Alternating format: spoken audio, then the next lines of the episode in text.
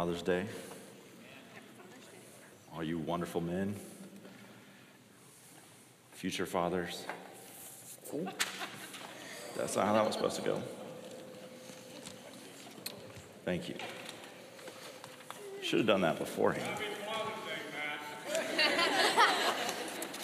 Now I have the privilege of organizing this again. Luckily, there's this thing called page numbers at the bottom.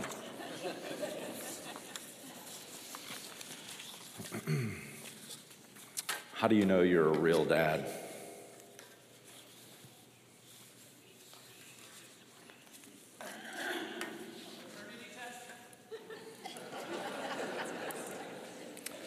No, Chris.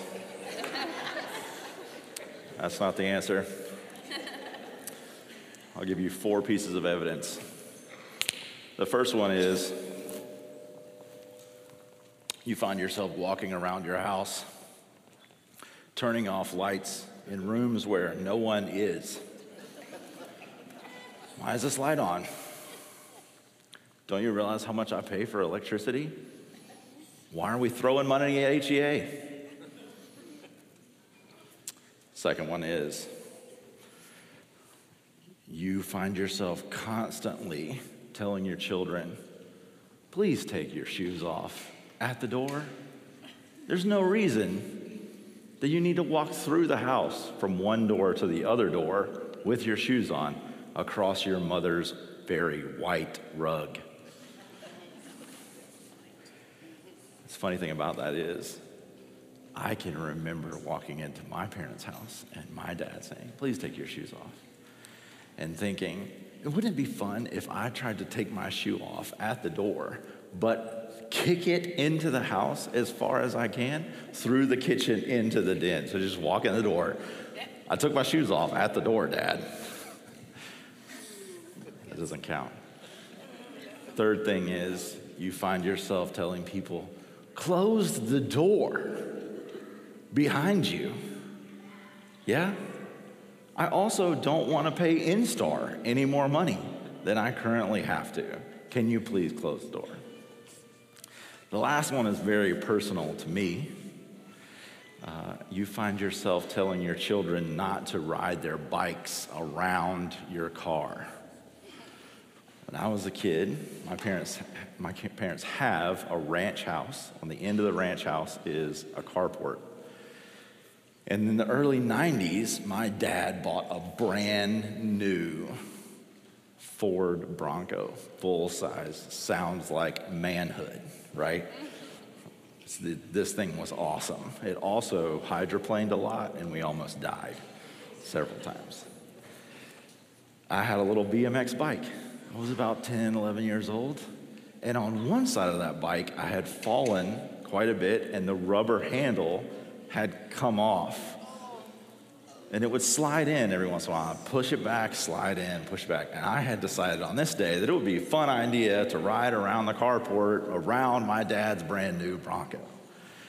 And I remember him telling me, son, don't ride your bike in the carport around my car. And as he said that, I thought, you know what would be really fun is if I took one more lap around the Bronco. And I did. And just, just one side was facing it. And I can remember, I still hear the. In the blue, it was white and blue with a blue stripe on the side. And I thought in that moment, I'm dead. I'm surely gonna die. And my dad walks up to me and says, I told you not to do that. Is that is probably the most gracious I've ever witnessed my dad in that moment. I actually just rode my bike out into the driveway and I lived. I'm here to tell you the story now.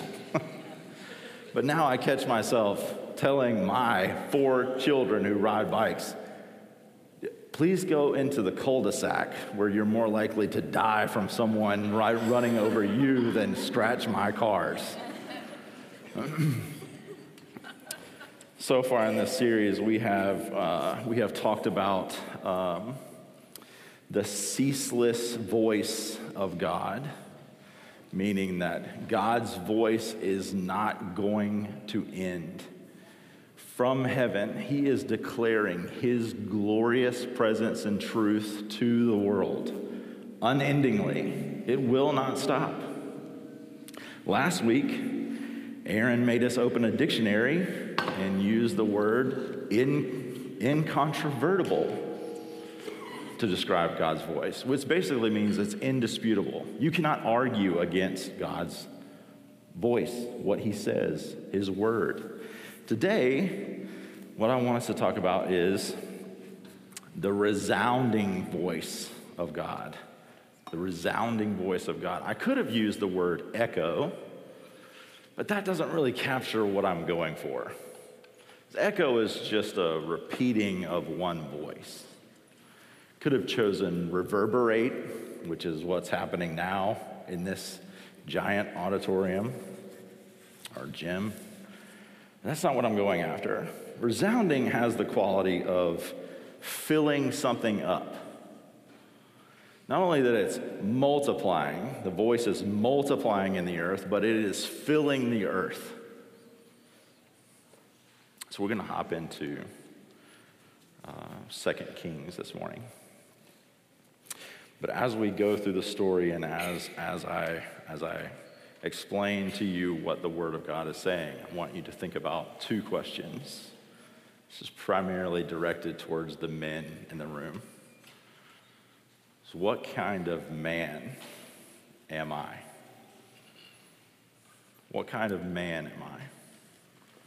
Second question is as a man, what am I replicating? What am I resounding into the, wor- into the world around me? Do you speak the Word of God? Do you hear and listen to the Word of God? And are you filled with the Word of God? I want you to think about those two primary questions. What kind of man am I? As I as a man, what am I replicating? So we're going to tell you the story. Second Kings, chapters 1 and 2. And then I'm going to draw out some specific things about these two men from these two chapters. And then we're going to detail what we as men are called to be and do. So,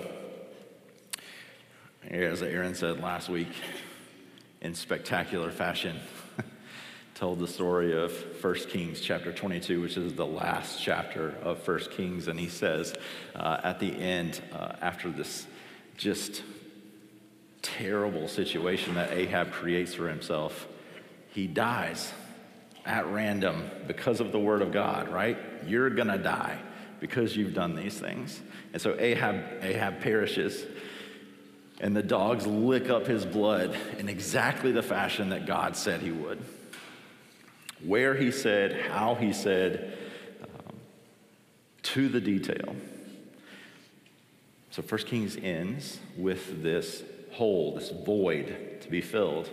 And Second Kings starts with his descendant becoming the king. King Ahaziah takes his throne.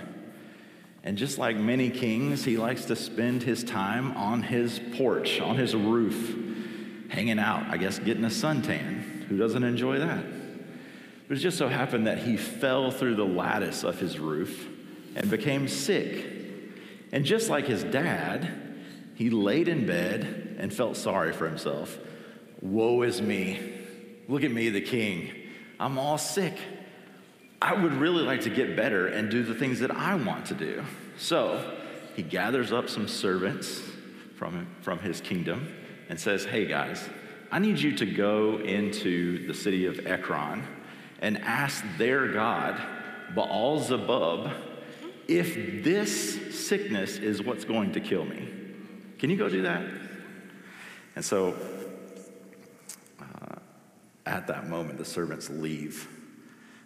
They're on their way to Ekron. And God speaks directly to Elijah. He says, Hey, Elijah, guess what Ahab's son is doing? Following after other gods.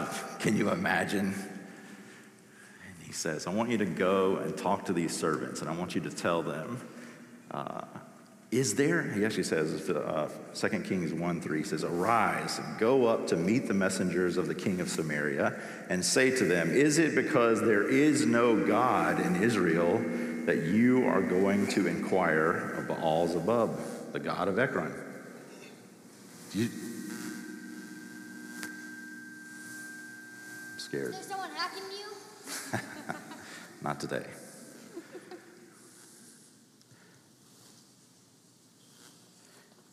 so the servants go back to King Ahaziah, and King Ahaziah says, well, What? Why, are you, why did you come so quickly back? It should have taken you much longer to get to Ekron in order to, to hear from their God. And the servants say, No, we, we met this guy, and he uh, told us that, that you're going you're gonna die. And he says, Ahaziah says, uh, What kind of man was he? What kind of man told you this message that you would return to me? And they say, uh, He was a, a hairy guy with a leather belt. A hairy guy with a leather belt. And King Ahaziah says, Ah, it's Elijah, the Tishbite. Man, my dad hated that guy. And I don't want him anywhere around me. Go get him. Tell him to come here. So King Ahaziah sends out a captain with 50 men. And Elijah climbs up on top of the hill, and the captain and his men come to him. And the captain says, The king says, Get down here and come into his presence. And Elijah says, If I'm a man of God, let heaven rain down fire on you and eradicate you. And that's exactly what happens. And Ahaziah hears the story and he says, You know what? I'll send 50 more men plus a captain. The same exact thing happens. The captain comes and he says, No, no, no, get down here right now. The king is calling you. The king says, Follow him. Come to him. And he says, If I'm a man of God, let fire come down from heaven and destroy you, consume you, wipe you out. And exactly that happens. Ahaziah sends a third group. But this time, the captain is smart enough to crawl up the hill to Elijah and say, Please don't send fire. I know that you're capable of wiping me out, but if you could please just follow me to the king and I not die, I would prefer that. And God speaks to Elijah and says, Go follow him. Don't, don't be afraid. Go. So he does. He gets there, he tells the king, You're going to die. You've done this. You've, you're, you are going to die in your bed. You're not going to move from that spot. You're going to die because you are trying to listen to a God who doesn't exist while the God that we serve, the living God, is here and speaking to you through me. What I find interesting about that story is, is that Elijah got to see not just Ahab die, but the chapter ends so anticlimactically with, and so he died. That's it. That's the end of Ahaziah's story. And so he died in his bed. Chapter 2 opens up. It says that Elijah is being prepared to go home, to be swept up in a whirlwind to go back to heaven. Elijah has already anointed Elisha to take over his ministry as prophet. And so Elisha is there with him. Elijah says, I'm going to I'm going to wrap up some things and I need to go to Bethel. Why don't you just stay here, Elisha? Elisha says, As the Lord lives and as you live, I will not leave you. And so they go to Bethel, and while he's off doing his, his business as a prophet, some of the uh, other prophets come to Elisha and say, Hey, don't you know that your, your master is about to get swept up to heaven? He says, Yeah, I know, be quiet. I'm trying to pay attention here. Elijah comes back and says, Okay, now I need to go to Jericho. Stay here. Same response from Elisha. No, no, no, no. as the Lord lives and as you live, I am going to follow you no matter what. Go to they go to Jericho. Same thing happens. A group of prophets came and say, "Hey, don't you know that he's going to leave? Be quiet. I'm trying to pay attention. I'm trying to focus on what's about to happen." Then Elijah says, "We got to cross the Jordan." Comes to the Jordan and he takes off his cloak, his mantle, this hairy fur. He rolls it up and he strikes the Jordan, just like Moses did the Red Sea and at the Jordan. The waters part, they cross on dry land. They get to the other side, and Elijah says, 2 Kings 2 2 says, When they had crossed, Elijah said to Elijah, Ask what I shall do for you before I am taken from you. And Elijah says, Please let there be a double portion of your spirit on me. Immediately, as they're standing there, chariot, a chariot of fire and horses of fire from heaven come down and separate them. And in that moment, Elijah is swept up and Elijah watches him go to heaven. Isn't that incredible? It's just insane. Elisha looks down and he sees a cloak, Elijah's cloak. He says, Pick that up. I'll take that. He goes back to the river, rolls it up just like Elijah does, struck, struck the Jordan, crosses it with dry ground. He comes back to the city. The men of the city say, Everything's great here with the exception of one thing. Exception of one thing. We have this really bad water, it's causing people to have miscarriages and die. Do You think you could help us with that? Elijah says, Bring me a, a bowl, a new bowl and put salt in it. 2 Kings 2 21 and 22 says, Then he went to the spring of water and threw the salt in it and said, Thus says the Lord, I have healed this water from now on. Neither death nor miscarriage shall come from it. So the water has been healed to this day, according to the word that Elisha spoke. And this group of young men comes and they start to heckle Elisha. He says, what they say to him is, Go up, bald head. Go up, bald head. What they're saying is, if the spirit of Elijah really rests on you, then you should be able to go to heaven like he did. That's how you should prove to us that you actually have his spirit, is that you should actually leave. And Elisha says, You want me to prove to you how I have the spirit? I'll curse you. Two bears are going to come and wipe you out. And in that moment, bears come out of the woods and consume 42 of these men. So that's how you should know that I have the spirit of Elijah. That when I speak, something real is going to take place. What kind of man am I? As a man, what am I replicating? It's two stories. One story is about a king whose father handed down death and he died. And the other story is about a prophet who hands down a ministry that brings life, that is calling other people to life.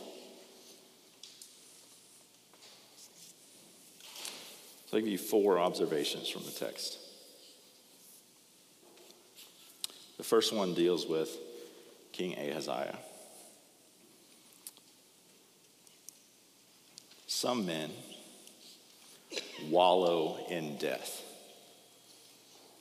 Some men wallow in death. 2 Kings 1 2 says, Now Ahaziah fell through the lattice in his upper chamber in Samaria and lay sick So he sent his servants, he sent his messengers, telling them, Go inquire of Baal Zebub, the god of Ekron, whether I shall recover from this sickness. The biblical authors here are, are comparing Ahaziah's unwillingness to approach the living God with his physical and spiritual condition. Ahaziah isn't sick at random. It doesn't actually say why he's sick. You would think he just fell and broke his leg, you know? Like, how, I mean, even then, couldn't you recover from that? I'm sure they knew how to set a leg and keep going. But he's sick. Doesn't say exactly why he's sick. But you and I know that it's God's intervention in his life to get him to turn. This isn't about you, it's about you coming to the Lord. Did you notice, isn't that word, the God of Ekron, doesn't that sound familiar? Baal Zebub? Matthew 12, Jesus speaking to the Pharisees, he says, Is it only by Beelzebub, the prince of demons, that this man cast out demons? The Pharisees are accusing him of partnering with Beelzebub, which is another name for Satan. It's where we get the word Baal is Beelzebub in the Greek, the god of flies to the Ekronites, the god of death. So essentially, what Ahaziah is doing is he's approaching a God and saying, Is this, is this how you're going to take me out? Not the other way around of, is this a God who will bring life to me? If I ask this God, will he heal me? Ahaziah sends his message and says, Is this how I get taken out? Is this how I die? Psalms 115, 4 through 8. Their idols are silver and gold, the work of human hands. They have mouths but do not speak, eyes but do not see. They have ears but do not hear, noses but do not smell. They have hands but do not feel, feet but do not walk, and they do not make a sound in their throat. Those who make them become like them, so do all who trust in them. This man is approaching something that is unable to give life and asking it something, asking it to speak, and yet it can't.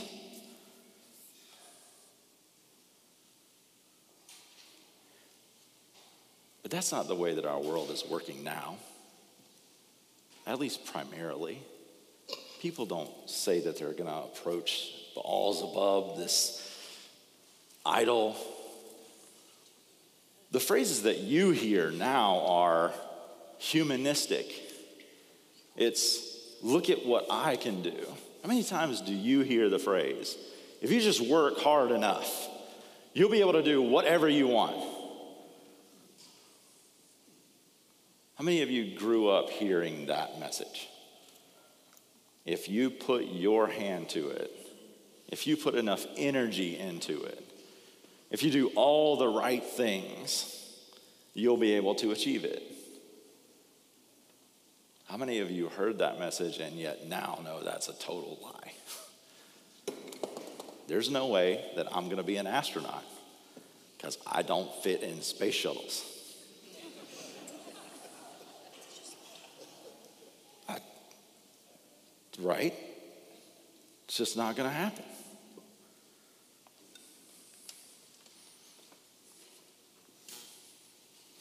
Aaron touched on this last week. It's a phrase that we use a lot in Matthew 11 28. Come to me, all who labor and are heavy burdened, and I will give you rest. This is exactly the opposite of that message. King Ahaziah lays in his bed and says, I got things to do. I want to go do things. Is this, is this how it ends? 1 Corinthians 1:18 says, "For the message of the cross is foolishness to those who are perishing, but to us who are being saved it is the power of God." If only he had turned and said, "I think this God has actually proven himself to me." The truth is, is that there are some men Some men wallow in death and sound confident in anything but God's word. Anything but. I'm going to go to any source that I can except for the scriptures, except for the testimony of Jesus, and find my worth or a pathway forward to life there.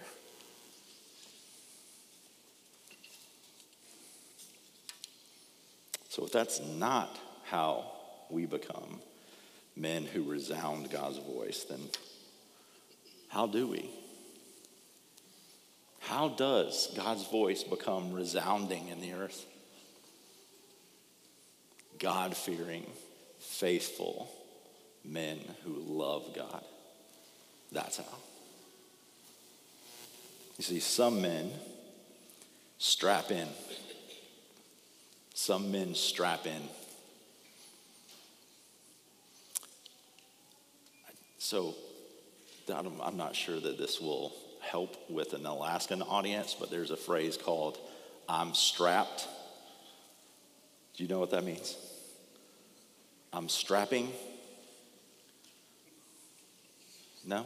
How about I'm packing? Every Alaskan man should know what that means, right? It doesn't mean you're carrying meat.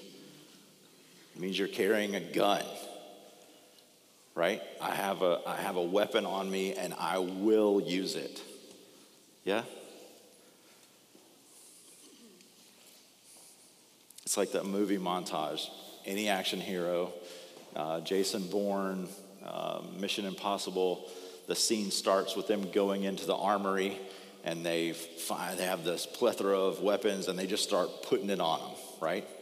They got the rocket launcher, two pistols, a sniper rifle, a shotgun, some swords, right?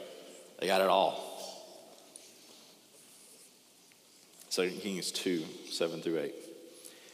He said to them, what kind of man was he who came to meet you and told you these things? They answered him, He wore a garment of hair with a leather belt about his waist. Don't you find that odd that that's the description of the guy? And King Ahaziah knows exactly who that is. Oh, that's, that's Elijah. Dang it. Why is Elijah meddling in my kingdom? Can't he just go away? Uh, some of you who are from my generation will remember this, but when we grew up, if you're like around the age of 40, we grew up, the underwear of choice was whitey tighties. Right?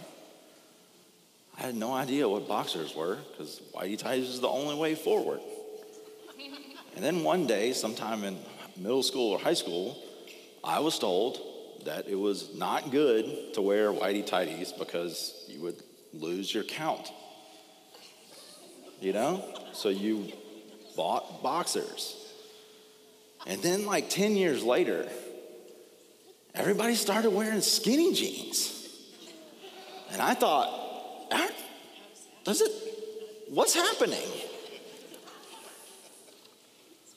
Why, why did we revert to that?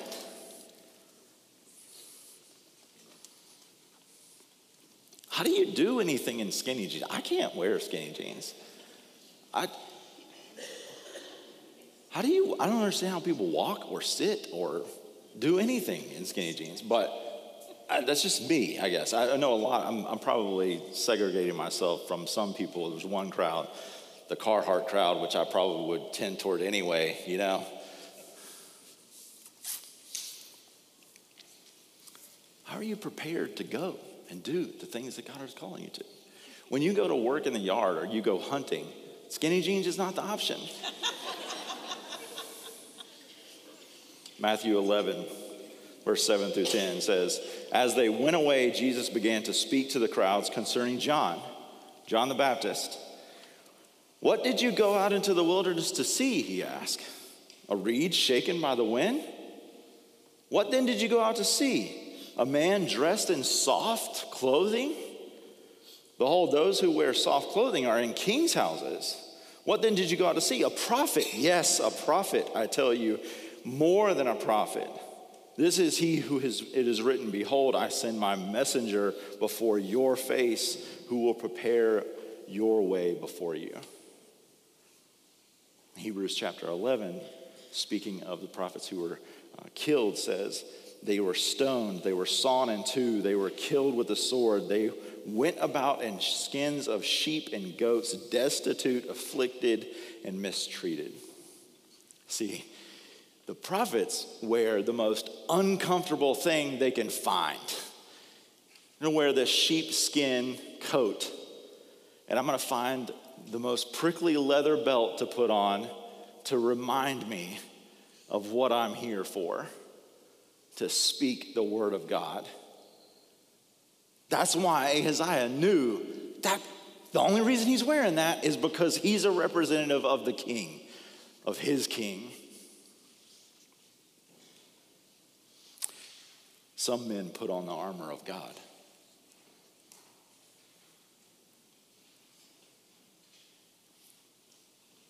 Some men carry around a sword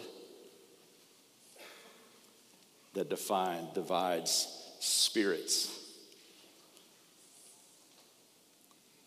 Some men wrap around their waist this big, thick, leathery belt of truth and say, This is what I'm going to stand for today.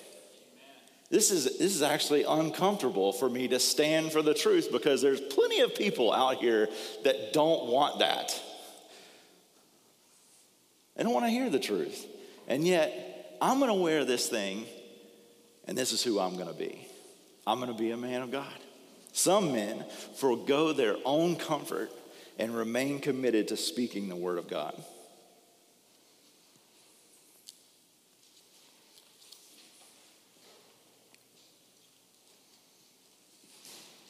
some men. What kind of man am I going to be? Some men strap in. Some men remain immovable. 2 Kings 2:10 If I am a man of God, let fire come down from heaven and consume you and your 50. Then fire came down from heaven and consumed him and his 50. I'm not moving from this hilltop. It doesn't matter what your king says. Your king can tell me to do whatever he wants. Did you notice in the text that it's only when God speaks to Elijah that he actually moves off the hilltop? And Elijah replicates that in Elisha. Elisha says, You're going there. As long as you're alive and as long as the Lord lives, I'm sticking with you. There's no other place for me. It's where I'm going. You know who else was like that? The greatest example that we'll ever have is Christ. He comes to his judgment day his earthly judgment day in front of Pilate. And Pilate says this Your own nation and the chief priests have delivered you over to me. Why are you guilty? Jesus responds, says, My kingdom is not of this world.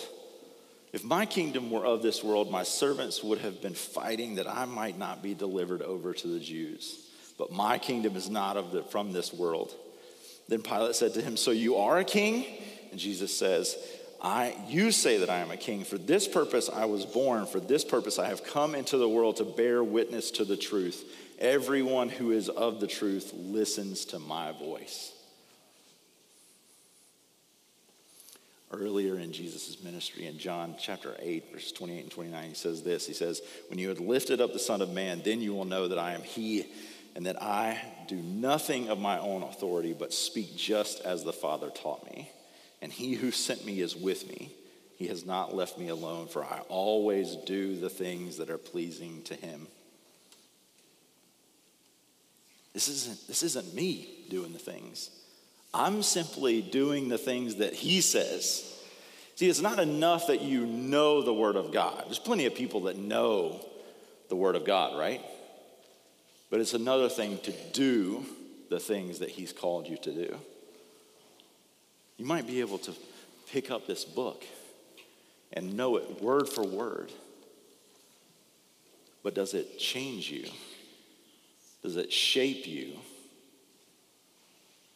Does it inform you about what you are to do with your life?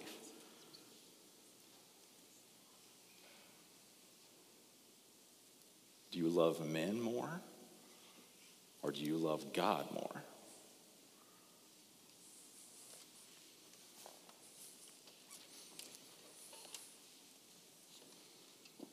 What makes a man immovable is his supreme confidence in God's word. Some men remain immovable because the truth of God's word reigns in them. Lastly, some men pass on life. 2 Kings 2:13 says, "And he took up the cloak of Elijah that had fallen from him and went back and stood at the bank of the river. Then he took the cloak that had fallen and struck the water. Where is the Lord, Elijah, the God of Elijah?" Elisha picks up the thing that is going to mark his life and give him all the obstacles that Elijah has faced. And yet he's right there willing, saying, No, no, this is the way forward.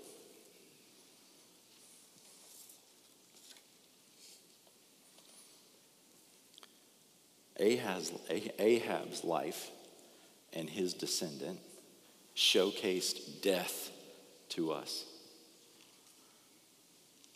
And yet, Elijah and the man that he passed on his ministry to pass on life to those around them. Chapter 1 ends, so he died, anticlimactically. You forget it in a moment. The next chapter is crazy. He threw salt in the water and healed it, and then he commanded bears to kill people. Something's happening with that guy, right?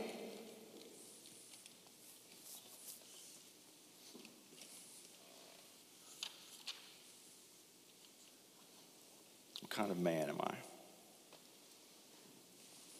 As a man, what am I replicating? Christian, come on up. Back in January, I, I showed you, uh, or we were in the series of Ecclesiastes, and I was talking about meaningless labor. And I told you that when I grew up, uh, my dad loved to pick weeds. Remember that?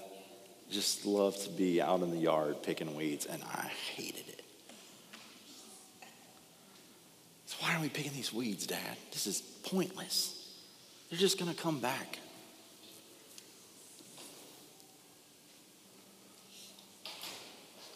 And I told you, you should put up that first picture. This is not a man who thinks life is meaningless or finds meaningless in his, in his labor. This is a man enjoying his work.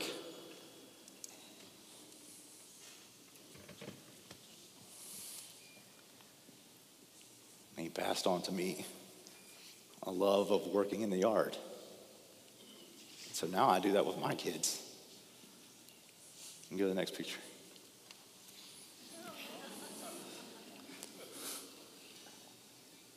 I go out in the yard, and this one says, I can do it.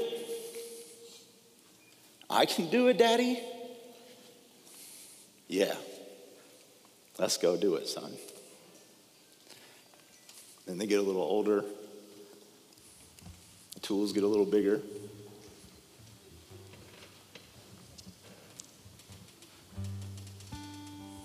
At that smile.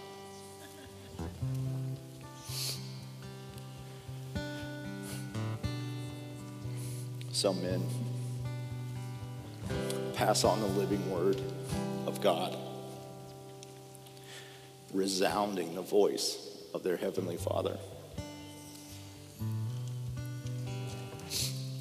The Old Testament ends last words Behold, I will send you Elijah, the prophet, for the great and awesome day of the Lord comes. And he will turn the hearts of fathers to their children, and the hearts of children to their fathers.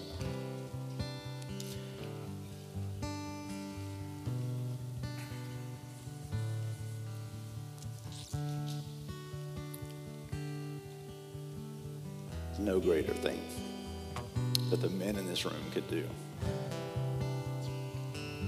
than to resound the voice of God,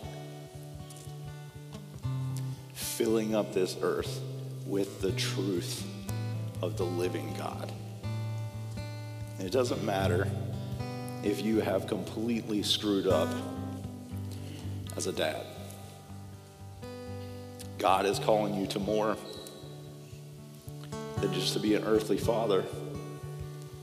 He's calling you to be a spiritual father, to lead men to Him, and to replicate the Spirit of God in other men. This isn't a, a physical battle. We fight a spiritual warfare with an undefeated God. Nothing better that you could do with your life than to speak His truth and to let it change you.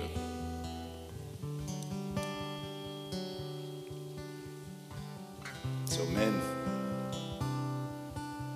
what kind of man are you going to be? What are you going to replicate?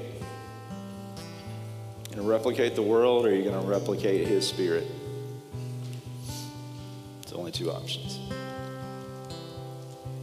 I'm going to pray in a minute. As you respond this morning, it would remind you that prayer team would be in the back. There's communion to, to be had, to meet with the living God. There's worship to be sung. And you can give. Giving receptacles in the back. Father,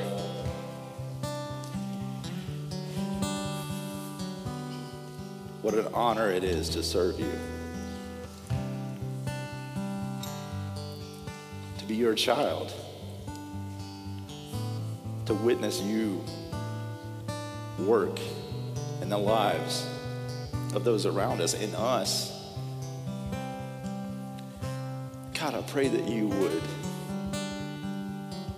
give the men in this room a passion for you, to know you, to love you, to, to seek after you. God, that there would be a hunger that is, that is only satiated by you, and that it would remain constant and welling up, driving us to the foot of the cross.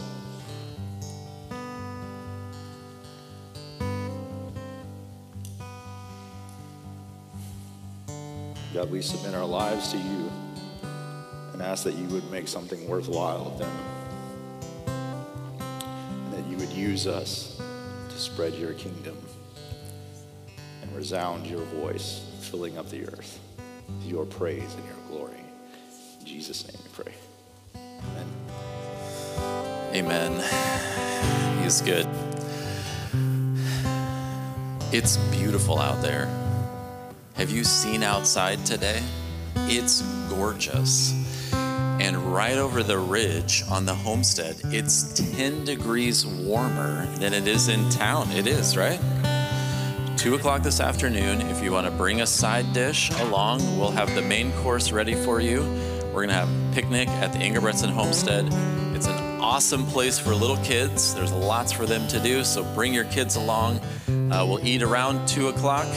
Uh, and then we're going to do baptisms afterwards. If you're one of the people getting baptized, come and meet with Matt right up here by the stage right after we're done here. Dads, it's Father's Day, and we have a special gift for you over here uh, at the door on your way out. Uh, you can grab one for your dad, or if you're a dad, you can grab one. But we have uh, Dad's root beer on ice for you today. So happy Father's Day to you. Uh, we